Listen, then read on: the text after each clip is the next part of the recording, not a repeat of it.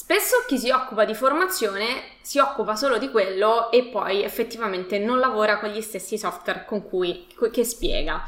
Mi arriva spesso questa domanda e a buon ragione, anche io mi sono trovata in questa situazione. In questo video ti spiego mh, mm, esattamente che cosa intendo e come scegliere soprattutto i docenti giusti a cui affidarti.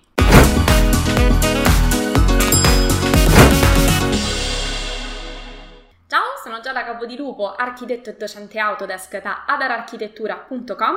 Insegno a tutti i progettisti come risparmiare tempo e guadagnare di più attraverso l'apprendimento di software altamente richiesti nel mondo del lavoro. Se non l'hai ancora fatto, iscriviti ai miei canali social, Adara Architettura lo trovi dappertutto, YouTube, Facebook, Instagram e così via, e metti un bel like a questo video. Detto ciò, veniamo a noi. Spesso uh, mi stanno arrivando telefonate di persone interessate ai corsi che ci tengono ad assicurarsi che i nostri docenti o che comunque i corsi siano tenuti da persone che oltre a um, fare formazione li usano effettivamente nella loro vita. E no, io non posso che comprendere e accogliere questa richiesta perché anch'io sono stata studente a mio tempo e proprio per questo ho visto la notevole differenza nell'avere un docente che fa solo formazione che ha purtroppo una visione del software molto limitata e un docente che dopo una certa ora stacca e si rimbocca le maniche perché deve lavorare ai suoi di progetti, quindi usa i software anche per lavorare. La differenza è abissale perché chi fa solo formazione non ha eh, un bagaglio esperienziale così complesso o che ha vissuto delle situazioni uh, di gestione proprio de- del problema relativo all'utilizzo del software o della, mh, delle, della, produzione di elaborati grafici relativi a qualcosa di complesso o di particolare, quindi qualcosa che esca dall'ordinario e, um, e ha quindi una visione limitata. Io mi sono trovata a fare corsi con entrambi, laddove avevo solamente il docente che era solo docente o che magari era semplicemente uno studente un filino più esperto che era stato preso e lanciato perché spesso Là fuori non c'è così tanta cura nella scelta della, della docenza, si pensa solo magari a fare i corsi a manetta e basta. Eh, mi sono trovata con il docente che magari ci diceva: Ah no, questa cosa non si può fare. E io alzavo la manina e dicevo: No, ma come? Noi a studio l'altra volta l'abbiamo fatta così, così e così. Oppure, oppure no, questa cosa con questa versione del software non si può fare più. Non è vero perché eh, è stata semplicemente magari resa un pochino più complessa a livello di accesso, ma se fai questo o quell'altro lo puoi fare. Per esempio le scale da disegno su Revit nelle nuove versioni le hanno rese un pochino più complicate farle. Io mi sono trovata ad assistere a un docente che ha detto che le scale da disegno nella nuova versione di Revit non si potevano fare più, si potevano fare solo da componente. Cioè vuol dire che non c'è proprio minimamente smanettato un minimo col software, vuol dire che non lo utilizzi, cioè che ti limiti a guardare i tool dell'interfaccia grafica e siamo a posto così.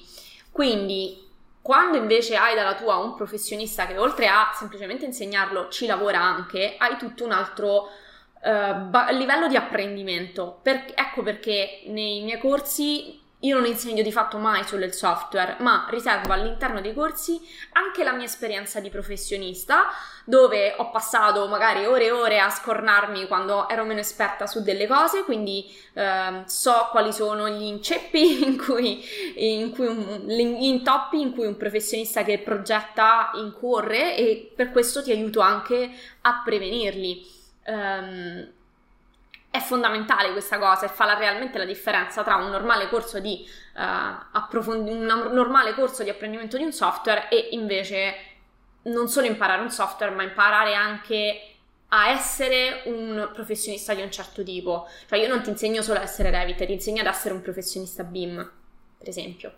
Non ti insegno solo il disegno CAD, ti insegno a essere un disegnatore CAD. Sono due cose diverse, c'è una sottile differenza, ma quando poi ti trovi nel concreto la vedi la differenza. Ti faccio degli esempi concreti, se mastichi un po' di gergo revittiano, per esempio. Um, un suggerimento che do quando uh, siamo nelle lezioni di creazione del terreno è quello di tenersi sempre una copia uh, del terreno originale facendo una graded region, quindi una, una copia di fatto del terreno uh, in fase iniziale. Questo perché um, spesso il terreno, diciamo, viene un po' dimenticato, si tiene eh, traccia delle fasi di ante e post operam del progetto, ma il terreno spesso vengono modificati i punti, l'orografia, senza tenere traccia di quello che era il terreno originale. Quando eh, ci è capitato di trovarci a studio un, su un progetto di una villa privata dove c'era un, dovevamo fare questa villa su un terreno abbastanza scosceso, quindi inevitabilmente ne è stata modificata l'orografia per poter fare almeno insomma il terreno, il, ovviamente l'edificio in piano con un muro controterra, per, eccetera eccetera. Quindi ovviamente il terreno su Revit era stato modificato. A posteriori il comune, siccome si è ricordato dopo che c'era un vincolo che, nessuno, di cui nessuno si era accorto, ci ha chiesto praticamente la tavola ante e post opera della sola, del solo terreno. E noi che avevamo speso ore e ore a fare un rilievo del terreno, ci siamo e poi successivamente l'avevamo modificato per adattarlo alla, al, al terreno di progetto, ci siamo trovati in difficoltà più che altro per, velo- per il tempo, cioè, cioè, questi elaborati ci sono stati chiesti con una scadenza veramente infinitesimale e, e noi siamo dovuti correre e andare a rifare un, a riprendere i rilievi, a rimodellare il terreno, a rifare delle, delle tavole, delle cose semplicemente perché per esempio non avevamo tenuto traccia, non avevamo fatto una copia del terreno eh, così come, come era inizialmente prima di iniziare a scavare, a fare tutto il resto. Quindi consiglio che io do all'interno per esempio di questa lezione e che adesso do anche a te se utilizzi Revit per fare i tuoi progetti, una volta che hai fatto il rilievo del tuo terreno, fatti una copia e tienitela da parte perché ehm, potrebbe servirti in futuro. Poi magari non la usi, ti auguro di non usarla mai, eh, ma almeno sei pronto all'eventualità. Altra cosa, per esempio, eh, che consigliamo all'interno dei nostri corsi è che cosa è opportuno inserire all'interno di un file di template.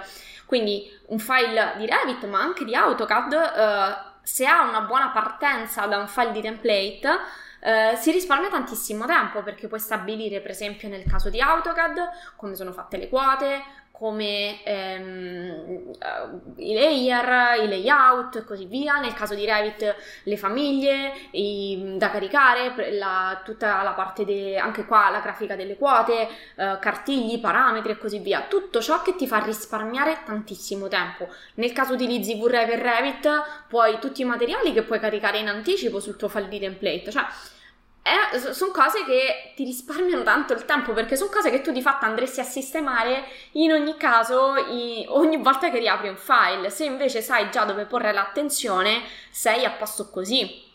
E poi non solo insegniamo quali sono i tool giusti, ma anche il flusso di lavoro migliore.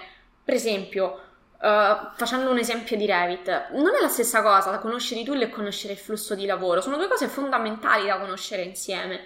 Per esempio, uh, quando ti trovi a uh, fare un progetto di Revit, è bene che inizi a fare una duplicazione, una rinominazione selvaggia, diciamo, di tutti i componenti, i muri e quant'altro, che sai che ti serviranno dopo nel computo, perché se tu non ti curi dall'inizio di nominare in maniera corretta, per esempio, parliamo di muri, ok? Um, quando vai a fare l'abaco ti trovi una sfilza di nomi incomprensibili che magari sono quelli di default dell'Autodesk eh, e tu ti devi andare a ricordare chi sono, dove sono, dove li hai messi, perché li hai messi lì e se sono da computare come demolizioni o nuove costruzioni. Quindi eh, una buona partenza, me, dare i nomi giusti per esempio ai muri in fase di creazione, quando li stai creando, è un'ottima cosa per poi nella fase successiva, quando di fatto sei più di fretta, andare a creare i computi in maniera molto rapida ed efficace sia per te per non perderti i pezzi, ma anche a posteriori dopo tempo per andarli a ritrovare facilmente. Tutto questo in un corso, diciamo, tradizionale non te lo insegnano perché sono accorgimenti e strategie di chi ci lavora tutti i giorni con questi software. Altrimenti, se fai il semplice corso, ti dicono questo è il modo di fare gli abaci e sei a passo così. Sì e no, nel senso che c'è tutta una parte che normalmente dà un da chi è solo un docente viene ovviamente omessa perché non c'è anche la gestione del flusso di lavoro alle spalle.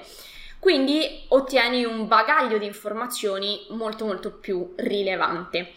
Uh, se vuoi saperne di più sui nostri corsi, sulla nostra model, nuovo metodo di formazione che mette insieme i vantaggi del corso in aula con quelli della del corso online eh, e ti garantisce dei risultati già dalle prime lezioni, ti invito a riservare una consulenza telefonica gratuita. Trovi il link nei commenti qui sotto. Uh, se quindi hai già intenzione di investire nella tua formazione e vuoi saperne di più sul nostro nuovo metodo di fare i corsi, approfitta, parla con uno dei nostri consulenti per, uh, ovviamente la consulenza è gratuita, per avere risposta a tutte le tue domande e anche conoscerci un po' meglio.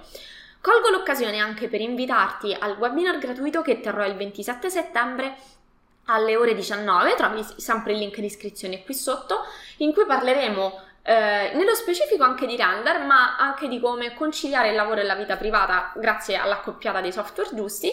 Eh, quindi ti invito e ti aspetto al, al webinar. Ti do appuntamento anche al prossimo video. Ciao!